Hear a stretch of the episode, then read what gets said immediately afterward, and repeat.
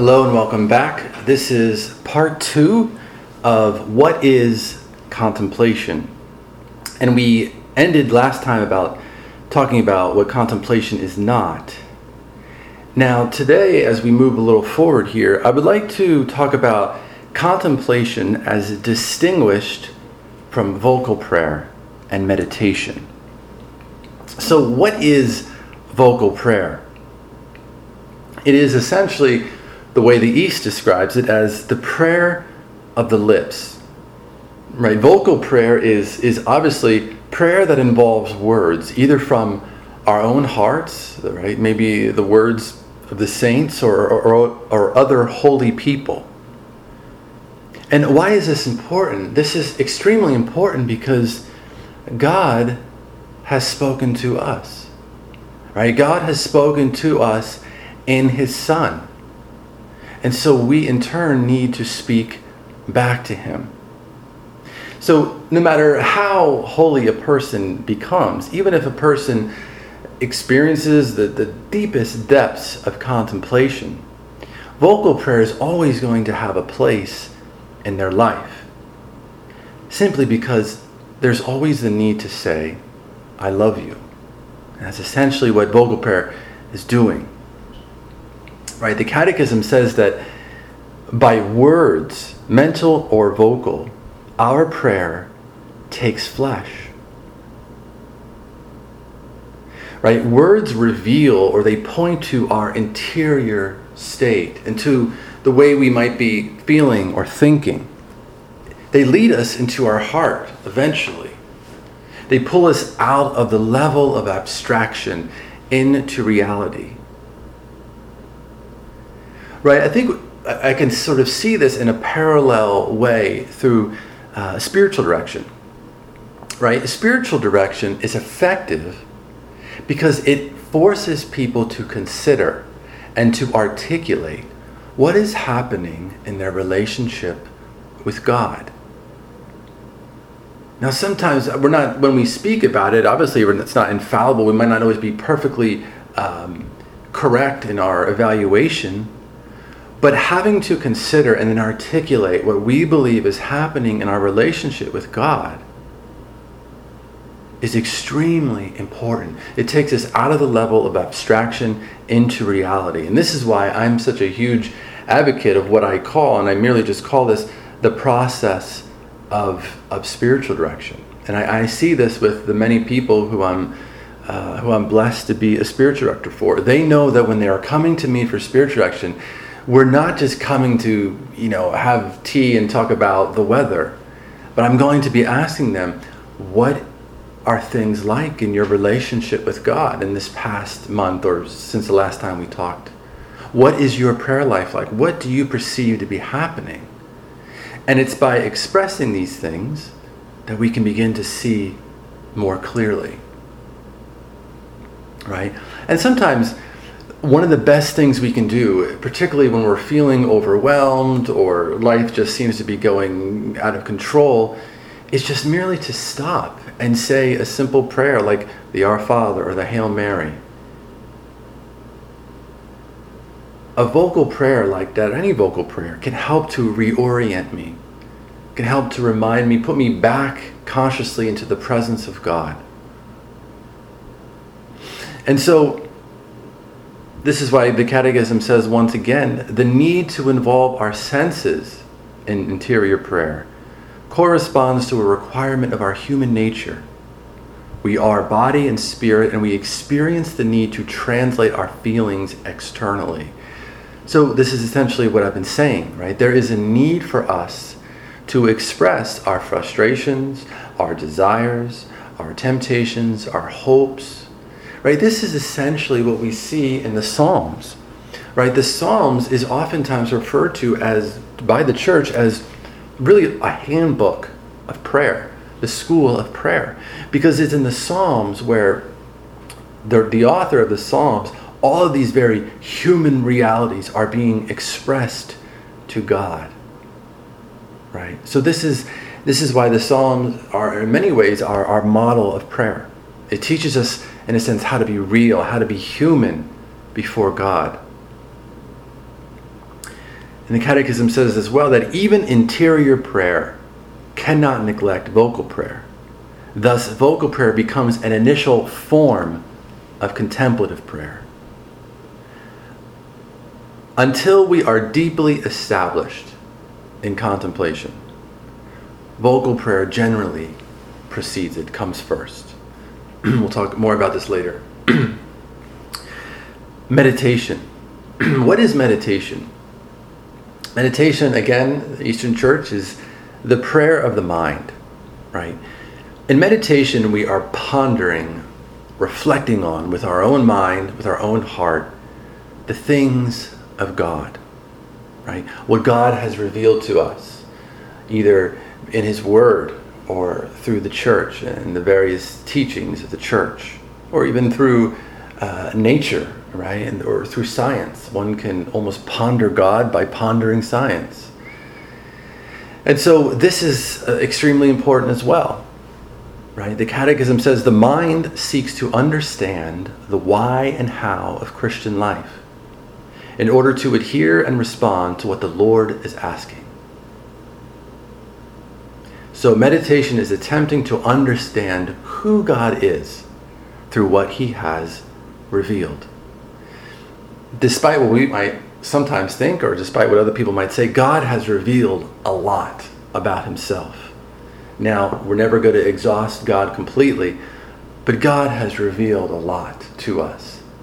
Right? We could spend an entire lifetime pondering the Gospel of John or any any gospel and really only scratch the surface. So there is no, there's no shortage, uh, in some sense, of material. God has revealed Himself, and we are called to use our minds to reflect on what God has uh, revealed to us.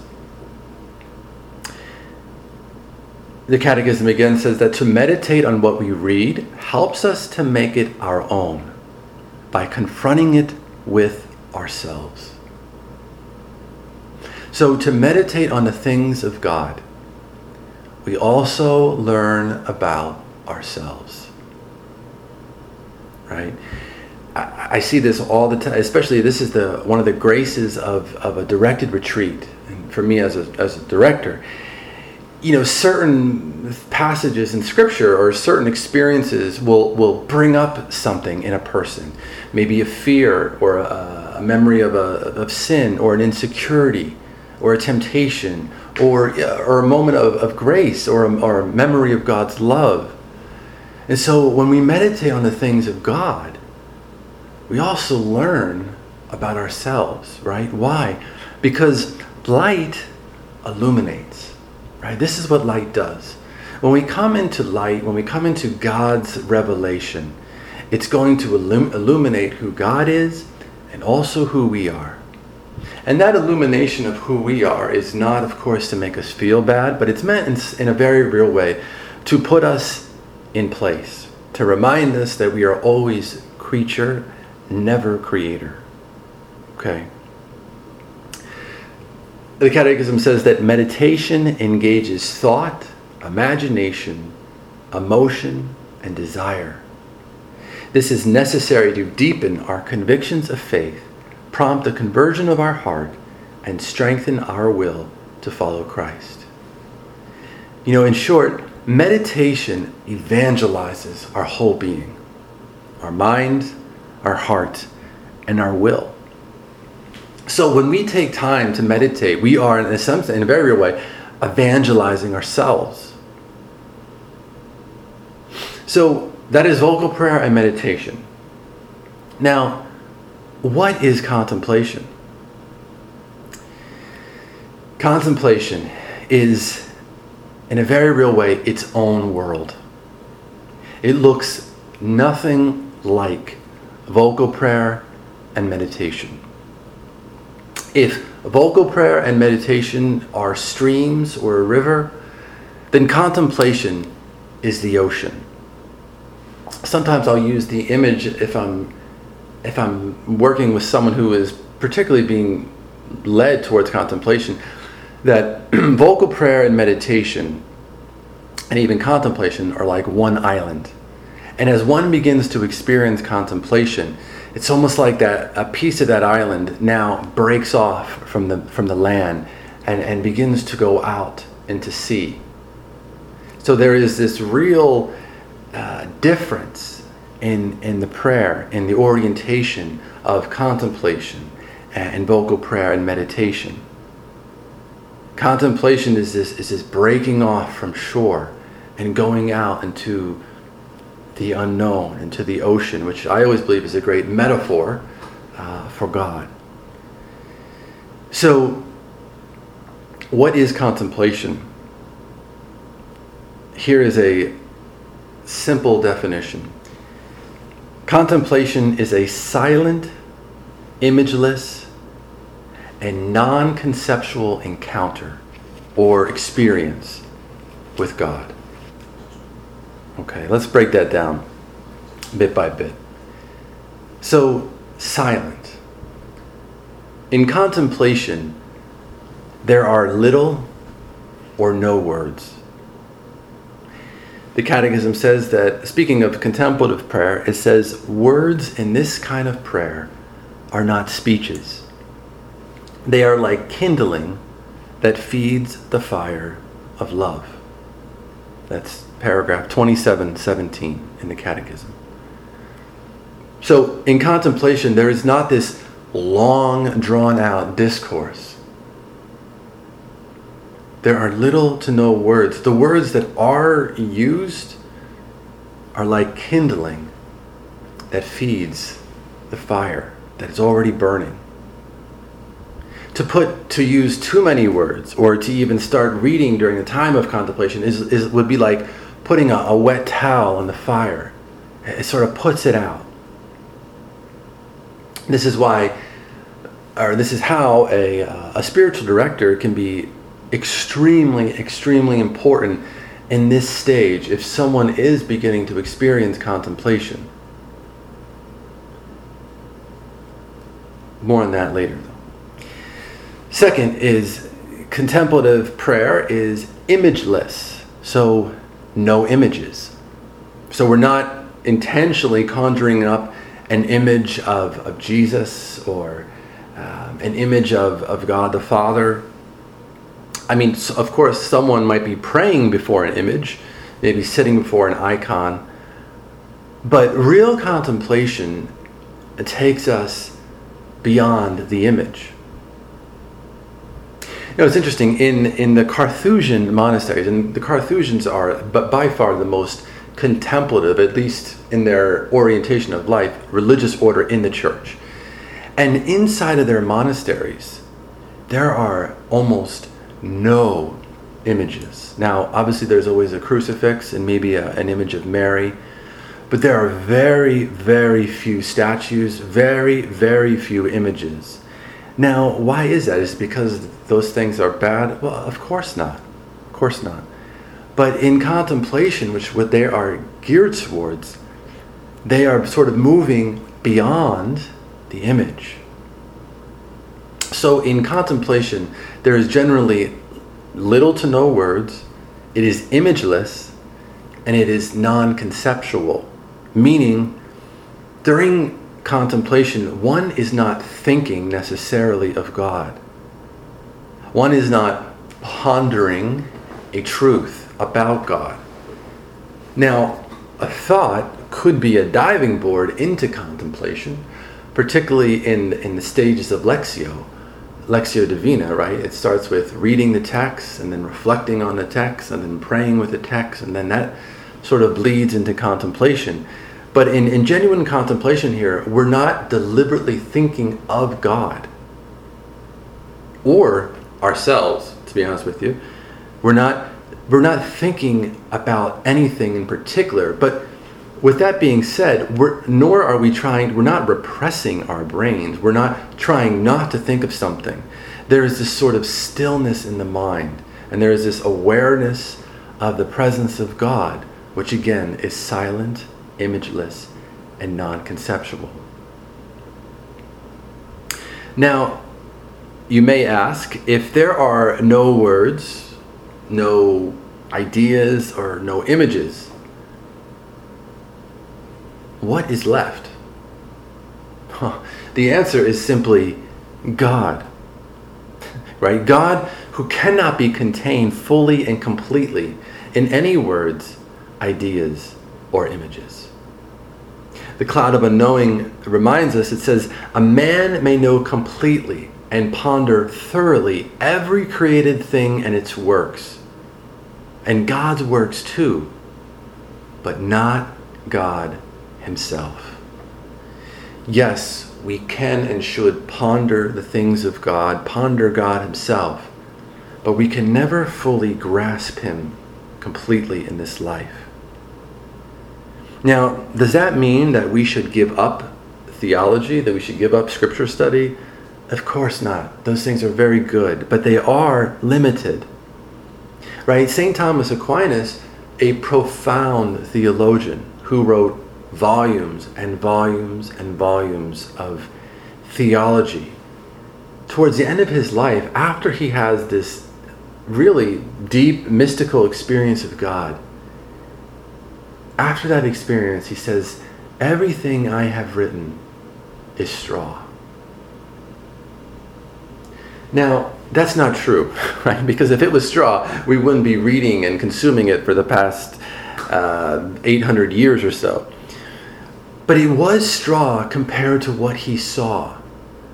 And many people would argue that St. Thomas Aquinas is the greatest theologian ever. And so, on one level, that's true. He, he pointed to us towards God, and he tells us a lot about God. But when Thomas Aquinas has this mystical encounter with God, everything he writes, he says, is straw compared to what he saw. And he never wrote again after that moment. So, in a very real way, what this does is it puts us in our place. It puts our minds, our ideas, our words in their place. Of course, they're important, but they're limited. So let's let's try to define. Let's close here by defining contemplation.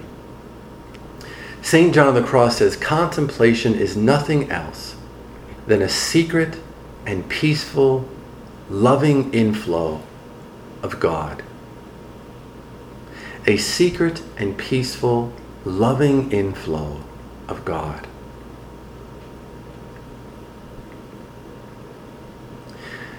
Another definition contemplation is a silent, imageless, and loving communion with God Himself, with tra- which transcends all discursiveness.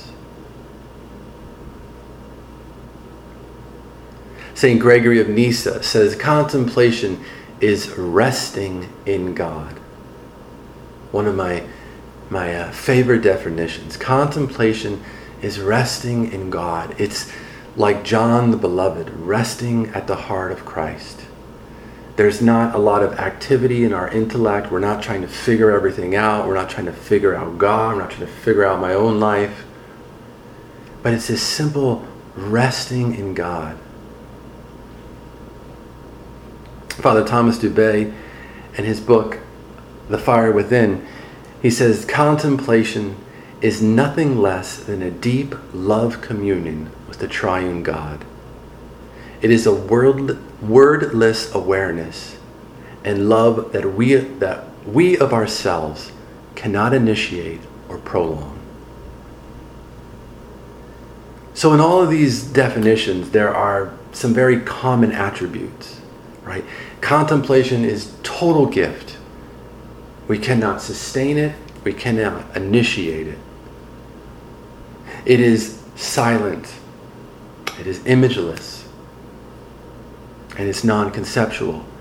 But most importantly, too, it is love. It is love, I would argue, in its fullest expression. And again, I think it, the best image of that is, is John resting at the heart of Jesus. Thank you.